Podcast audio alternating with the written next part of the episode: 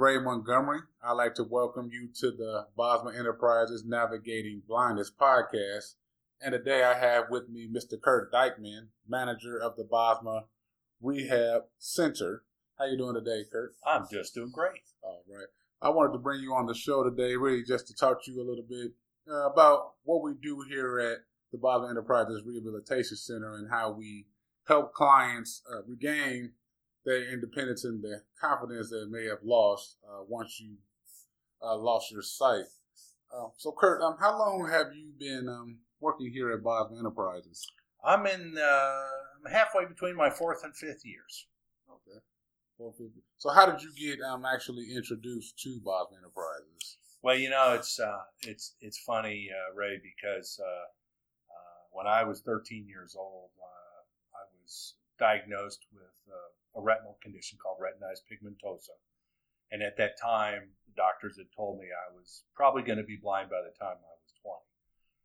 And I was actually fortunate enough I was still driving a car at age 42. But between 42 and 45, things started going downhill pretty quick for me. So I had what they refer to as a late onset of the condition. And I'd always had trouble with night vision, and also my field of vision was disappearing. And I knew that was happening, but it was very, very slow. Uh-huh. So I went through, a couple surgical procedures to try and forestall the damage that was being caused by the disease. In retrospect, I don't know that I probably would have done what I did do because I'm not so certain that going through the surgeries actually benefited me because of the scar tissue and everything else. Right. I might have had some more usable vision for a little bit longer, but as it was, I was pronounced totally blind February 25th, 1998. At that time, it was very interesting. I did not know where I was going to get some help. And I actually kind of stumbled across Bosma. Yes. It was only through a social worker that happened to mention one day. They said, "Have you ever heard of Bosma?" And at the time, Bosma was a department of within the state's Department of Family Services. And they had their training center downtown Indianapolis, about 3 blocks from where I was currently working. Okay. And so it was very important for me to stay working. And I remember going in and meeting with the director at the time, and she wanted me to, just like we do here, we ask people to plan on taking about 12 to 16 weeks away from either their home or their work or whatever, and do their classwork, in the rehab center. And I was telling her, I said, I don't think so. I've got a lot of clients that are counting on me, and I only really need some orientation mobility. My cane skills were a little rough. Plus, I had been using screen magnification to get me through, but I needed to learn the screen reader software and also how to start taking notes using a digital, at that time it was a cassette recorder, but some way other than I had been using a legal pad and a pen. I couldn't do that anymore, so I had to come up with a new way. And so at that time, I gave them 2 hours a day, and eventually I learned how to walk from my offices to the center, which is only 3 blocks away. So that was my first task, was to get my orientation skills so that I could at least get there on my own. Right. I put in 2 hours every day from like June 1998 until almost December 1998. That was a godsend for me, and that's how I got to know Bosma, at the time. And the rest is pretty much history. So you were still working pretty much so until you couldn't work anymore. Well, that was kind of an interesting story too, Ray. I'll share with you is at the time I had an employer who was actually my boss was very helpful in my case, wanted to make sure that the employer did an awesome job of taking care of me and whatever. And the company I was working for at the time went through some mergers and we got that gentleman retired and somebody new came in. And as a result, I ended up about 3 or 4 years later realizing that I had been discriminated against. And as a result, I ended up having to go to federal court, and I actually ended up settling out of court. Right. And so I was done with that particular employer. And then I sat on the sidelines for a couple years. And then James Michaels, who I'd gotten to know from our relationship on the beat baseball team, he called me one day. And I had taught some business administration classes for the BEP program. He had remembered that and asked me if I'd be interested in interviewing for his position because he had recently been made the vice president of programs, and the rest is history. Here I am, and like I said, that was 4.5 years ago. Oh, good. So for those who don't know, BEP, that's the Business Enterprise Program. It's also known as the Randolph Shepherd Act Program. For those who don't know, it's for people who have vending sites around the state of Indiana. Actually, there's a similar program in almost every state. So they maintain their own businesses. They learn how to run a standalone business from the classes that we teach. And that's something that's only reserved for probably the most advanced clients because they do have to meet a certain prerequisite of skills before they even enter that program, and it in itself is a very long program. It lasts almost 8 months. Wow. And it'll take a lot of effort to get through that program, but the ones that do graduate are then eligible, I believe, for a 2-year period to bid on various sites. And a site could be as simple as, say, a Department of Transportation rest area up on one of the interstates, or it could be in a prison or a federal building or a state municipal building where they have either vending machines that need to be maintained and filled, or it also could be in a cafeteria type situation. So, as the manager of the rehab center, what are some of your duties as the manager? I like telling everybody my elevator speech.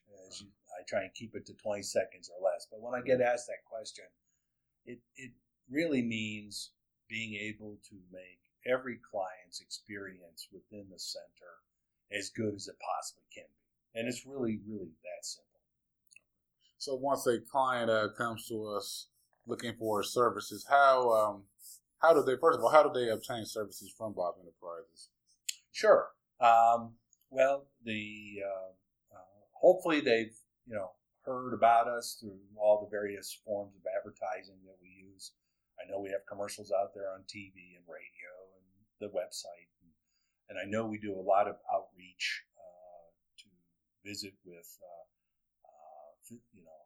Optometrists and ophthalmologists around the state, and we attend a lot of conventions and hand out a lot of brochures and stuff to people. So hopefully they've heard about us, and if they contact us, the normal procedure is that about 98% of all the clients get referred to us through the Vocational Rehabilitation Network. For those who don't know, Vocational Rehabilitation is charged with helping people seek employment or go on to higher education and then seek employment.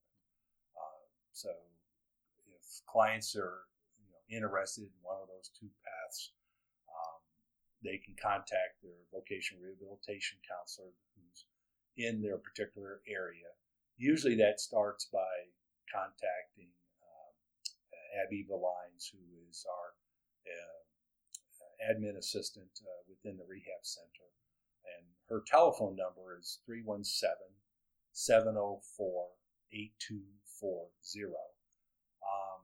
And when they contact Abby, she can then look up on a chart that she has to make sure that they are getting the right office to contact. And then the client is expected to make that contact with that particular vocational rehabilitation office, which means they'll have an intake conference with those individuals. And it's up to the VR counselor to decide on whether they're going to send or refer them on to us or not. If we do get a referral, we'll get that individual, set them up for an interview and also a tour. And if we've had the referral, plus they've completed, it's about a 90-minute interview. Okay. Typically with either myself or either our adjustment counselor or even Abby or Page. The Kaza sometimes will also do interviews. And during that 90-minute segment, we're learning an awful lot about that particular client, their interest level, their past trainings, their goals, their aspirations. And we're also imparting information about what our program does. And so once I have both that interview completed and the referral, that starts the person on our waiting list.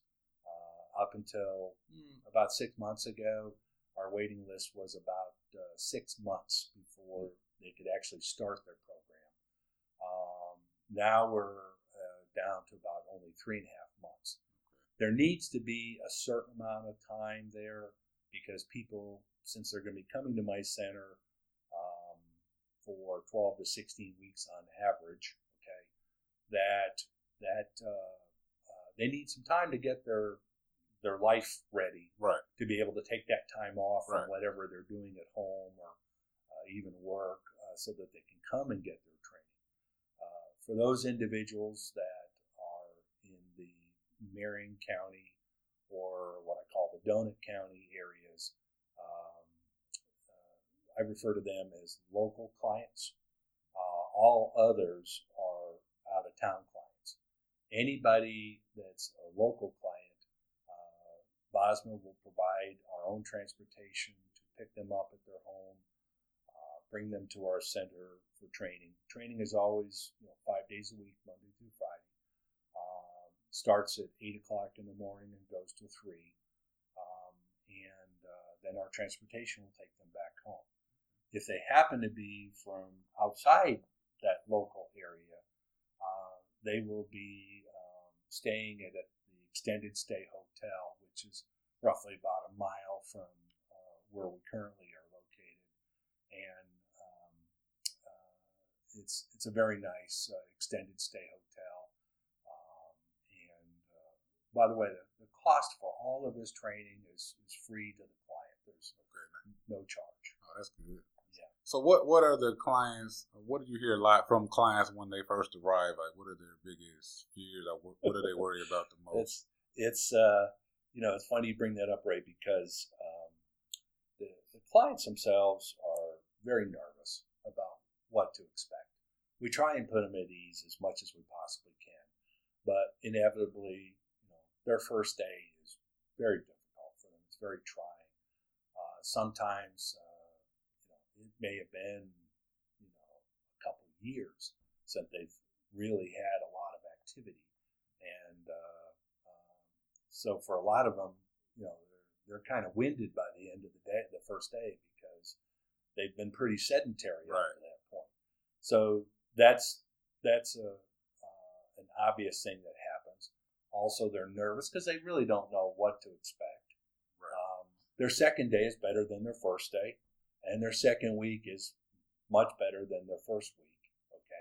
And so it's a natural progression that as they go through their program, their confidence level, you know, increases. And as I like to put it, they're ready to whip the world by the time their graduation happens. So, so once they are in the program, what kind of things will a client learn? Our training is in 6 main areas. Orientation and mobility is area number 1. I'll break that down into 2 words. Orientation, that mainly means that knowing where you are, point A, your current location, and point B is the destination you want to get to, and also having some sort of spatial relationship of, and also some sort of knowledge about the, you know, how far apart or any obstacles in the way between A and B. Okay, and that's all orientation related. Mobility is how are you going to translate, you know, from point A to point B. Are you going to take a cab? Are you going to take a shared ride? Are you going to do Indigo, open door, personal car? Are you going to walk? Sometimes it means you're going to maybe take an airline flight to a faraway city and then take a cab to your final destination. Takes a lot of logistics and planning, and it usually starts with white cane training. So people are first issued a cane of the proper length based upon their height and also their gait. People who tend to walk faster need a slightly longer cane so that they don't overstep the area that they're sweeping in front of them with the cane tip. And so they first learn their way around the center, how they can get from class to class. There are 6 classes per day, so they need to be able to transfer from one classroom area to another training area on their own. And we take it very slowly until they learn that area. Eventually, they'll make it outdoors. We have a training trail that extends all the way around our current building. And it's kind of like an obstacle course, but it's meant to be a training course where they're exposed to all different kinds of surfaces and different types of obstacles, such as ramps and stairs and such, uneven surfaces, cracks in the pavement, that type of thing. So once they finish the training trail, they'll eventually work their way into residential, also small or light commercial areas such as like the Blymouthville area, and then eventually they'll get to the big game, which is downtown, where you have multiple lanes, traffic with a lot of noise, and walk don't walk crossings that they have to navigate. They'll also learn how to ride public transportation. So orientation mobility is that and assistive technology are probably the areas where people spend the most amount of time, you know, during their program. So that's area number 1. Area number 2 is manual skills, and I like to, you know, just sum that up as manual skills is basically as we've lost or are losing our vision, our fingers are 10 new eyes. Right. And so when you've lost your vision, and us, you know, and we all have 5 senses, since your vision is not doing the job anymore, one of your other senses has to step up to the plate. So in this particular case, it's our sense of touch.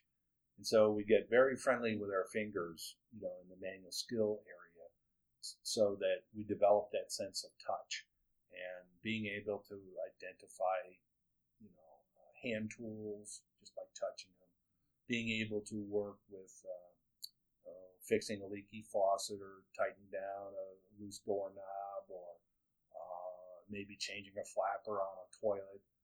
Since you can't see what you're doing, you have to see with your touch. Yes. And so we're developing that sense of touch. So they work with clay and leather and work with wood projects, weave a basket maybe. And a lot of people mistake that for arts and crafts hour. And that's not at all what it's intended. You may end up with a coffee mug. Right. But that's not its purpose. Its purpose is to get you tuned up with making a connection from your fingertips to your brain and letting you see with your sense of touch. Yeah, that's definitely a great area right there. And it also is a very good confidence builder for those individuals who, are used to working with their hands. So I know they get a good kick and excitement out of doing that. They sure do. The third area is personal management. And personal management, in a word, is all about organization.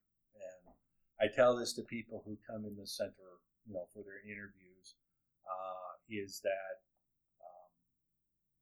travel from point A to point B is definitely the hardest task any visually impaired or blind person has to deal with on a day-to-day basis. Getting from point A to point B is the hardest thing to accomplish. Right next to it is forcing yourself to be much more organized than you ever have been in the past.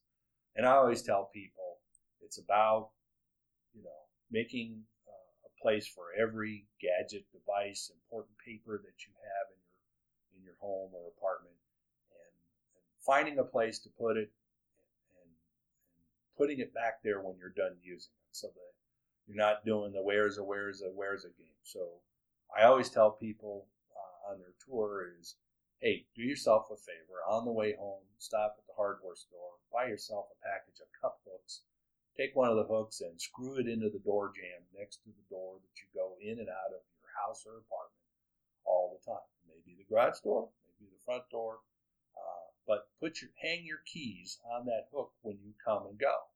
Now you've at least, always know where your keys are at. Right. Do something similar for your phone, your medications, your important papers.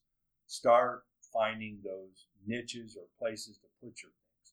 So it's all about being organized. But back in personal management, they're learning how to count their money, tell time, how to be safe in the kitchen. I can't emphasize that the most. We're not going to turn you into a Rachel Ray or Emma Lagasse. Right.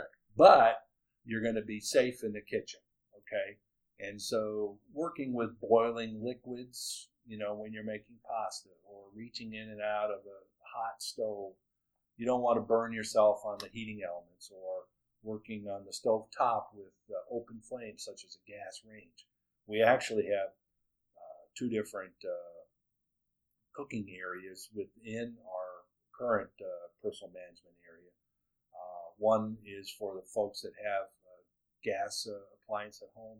Others for the electric cooktop. But so that they learn how to handle sharp knives, things like that, how to slice, dice, peel, that type of thing. You talked about counting money. I know I get this question a lot. How do you know what are you handing another person? Like, how do you know your money? How do you tell what a 20 is from a 5? Like, what would you tell the person? Yeah, well, it's nowadays it's a little easier because if you have obtained a iBill device from the U.S. Treasury program, any blind or visually impaired person that's part of, I believe it's the Talking Books program, you can also apply to get a free iBill reader. And basically, it's a gadget that's about the size of a transistor radio with a slit in it, and you insert your bill, and it will speak to you and tell you whether it's a 1, 5, 10, or 20. You can also have an app on your smartphone that will read that bill for you and do the same thing. Once you've identified your bills, we're taught how to fold the bills in a certain way. For example, a 1 is folded over half sideways, 5 is folded again. After you folded it like a 1, you fold it again so it's a smaller rectangle. A 10, instead of folding it in half first, you fold it long ways and then over again. So and then a 20 is folded in half, but you dog ear one of the corners down. People have their own techniques for identifying it, but those are the most basic ones. And then you put those in various spots within your wallet. And we're trained so that if I'm going to the convenience store and let's say my sack of chips and my soda came to $1.75, okay, I would find 2 ones in my wallet and hand them just enough paper currency that I know, because I've already checked the bills, I know I folded them the proper way. I know I'm handing them 2 ones, that all I'm expecting back is change. And then I can feel the change. You know, a quarter is larger than a nickel. It has ridges on it. Right. A nickel is smooth. A dime is smaller than a penny, and it has ridges where a penny is smooth.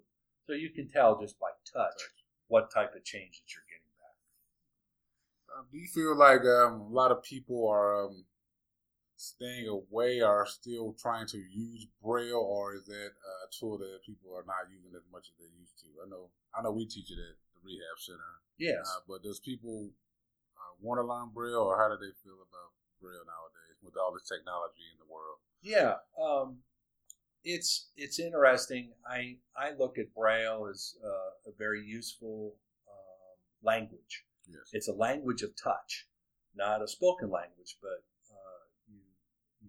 read it with touch, and you can write it using a Braille writer, which is kind of a special typewriter that punches the little nubbies, you know, in it. Or you could use a slate and a stylus to punch out the Braille as well.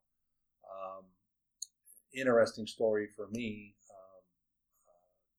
Katrina Anderson was my instructor 20 years ago when I went through the Bosma program. She is still our communications lead instructor. And she and I talk about my struggles with Braille because I had worked with my hands so much during my lifetime. And at the time I was 45, it's harder for older individuals who haven't developed that sense of touch. Right. I just could not deal with Braille. I mean, so yes, I know my Braille alphabet.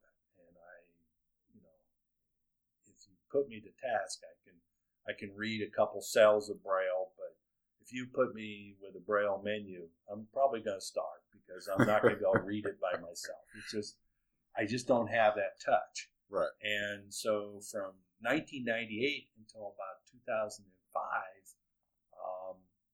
I was struggling trying to label file folders in my office and documents with simple little codes I made up, because I couldn't read a whole lot of Braille, but I could make out a cell or two. Yes. And a cell is equivalent to kind of a character or punctuation mark.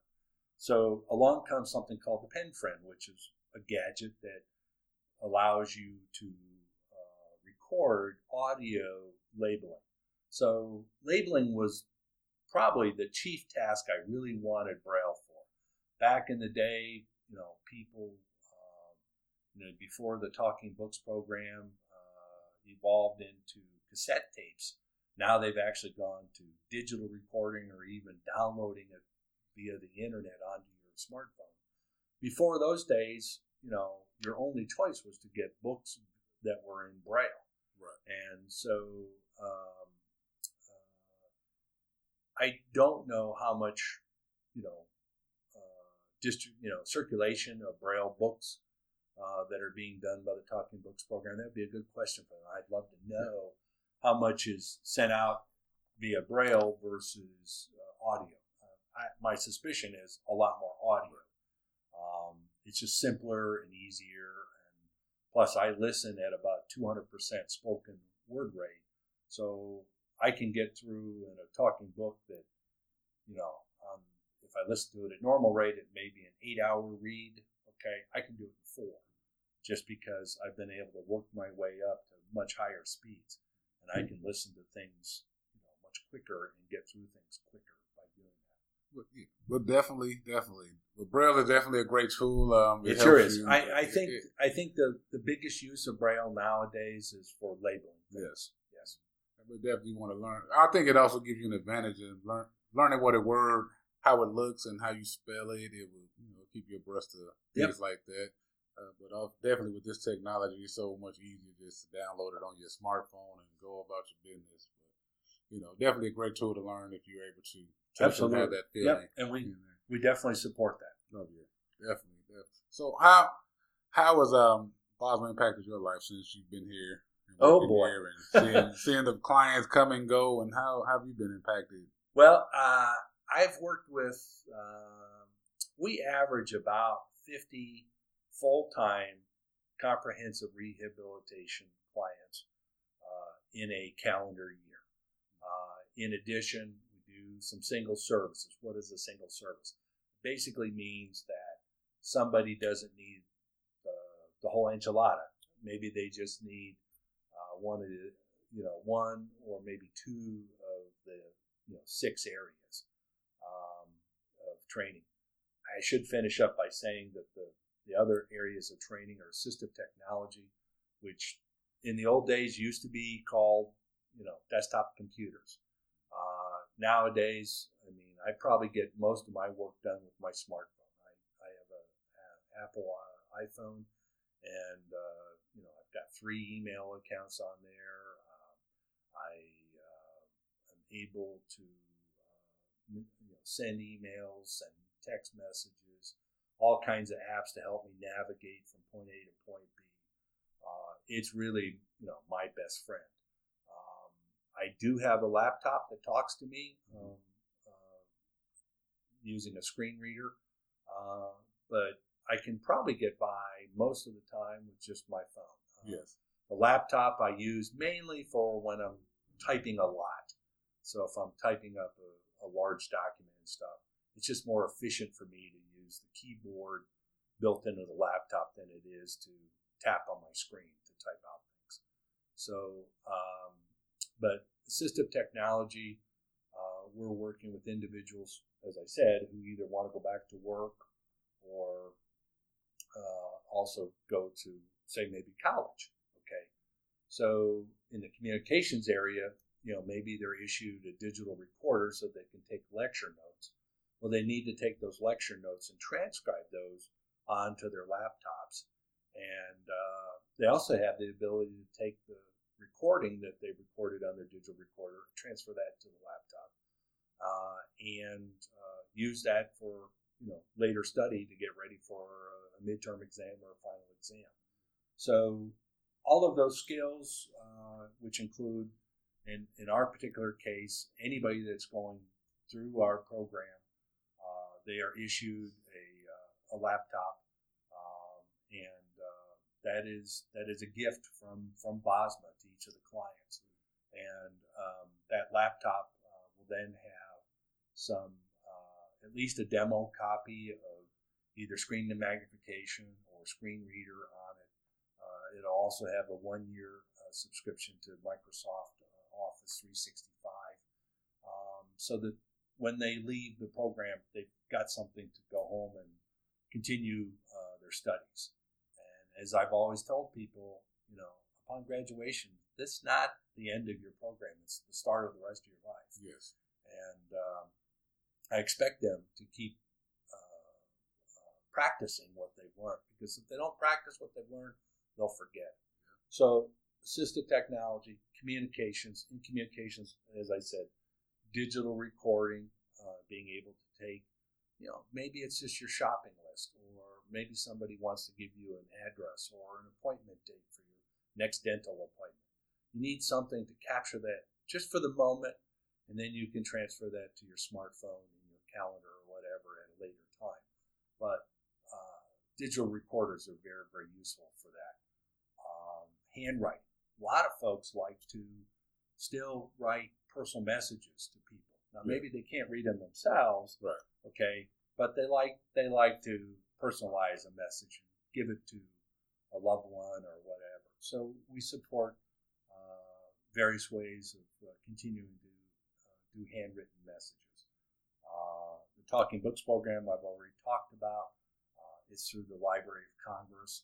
I can't say enough things about that. I myself, I do about 30 books a month, a book a day. And it's just because I've always been a voracious reader. Yes. That's how I keep abreast of things. The NFB Newsline is also an important service that we teach. And it's the newspapers and magazines that they're either able to download to their phone or use a telephone that has a touchpad on it, where they can listen to daily newspapers, magazines, and such. A very, very useful service. Definitely, definitely. Well, I want to before I get you out of here, I want to talk about the Center of Excellence. I know we're about to move, or you guys are about to move into a new building. Yes. 72nd and Woodland Lane. What can you tell us about the Center of Excellence? What can we expect?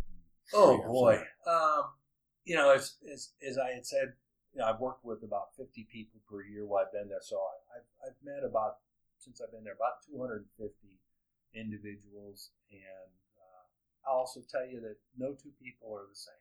Okay, everybody has different backgrounds, different likes, dislikes, aspirations for what they want to do, and I cherish all of the people that I've met over time.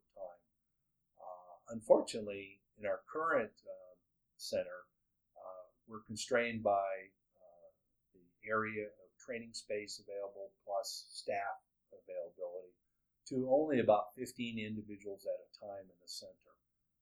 Our new center, which we hope to be moving in mid-February in 2018, will the footprint has been designed so that we might be able to have as many as 24 to 30 individuals in there at a time. That helps me because it cuts down on the waiting time that people have to wait, because I don't start people in the program in groups. The reason why somebody gets to start on any particular Monday is because probably we had a graduation last Friday. So as one person completes their program, a new person is starting their program. So in that center, because I'll have hopefully the ability to put more people through the program at a time. That's something I'm really, really looking forward to.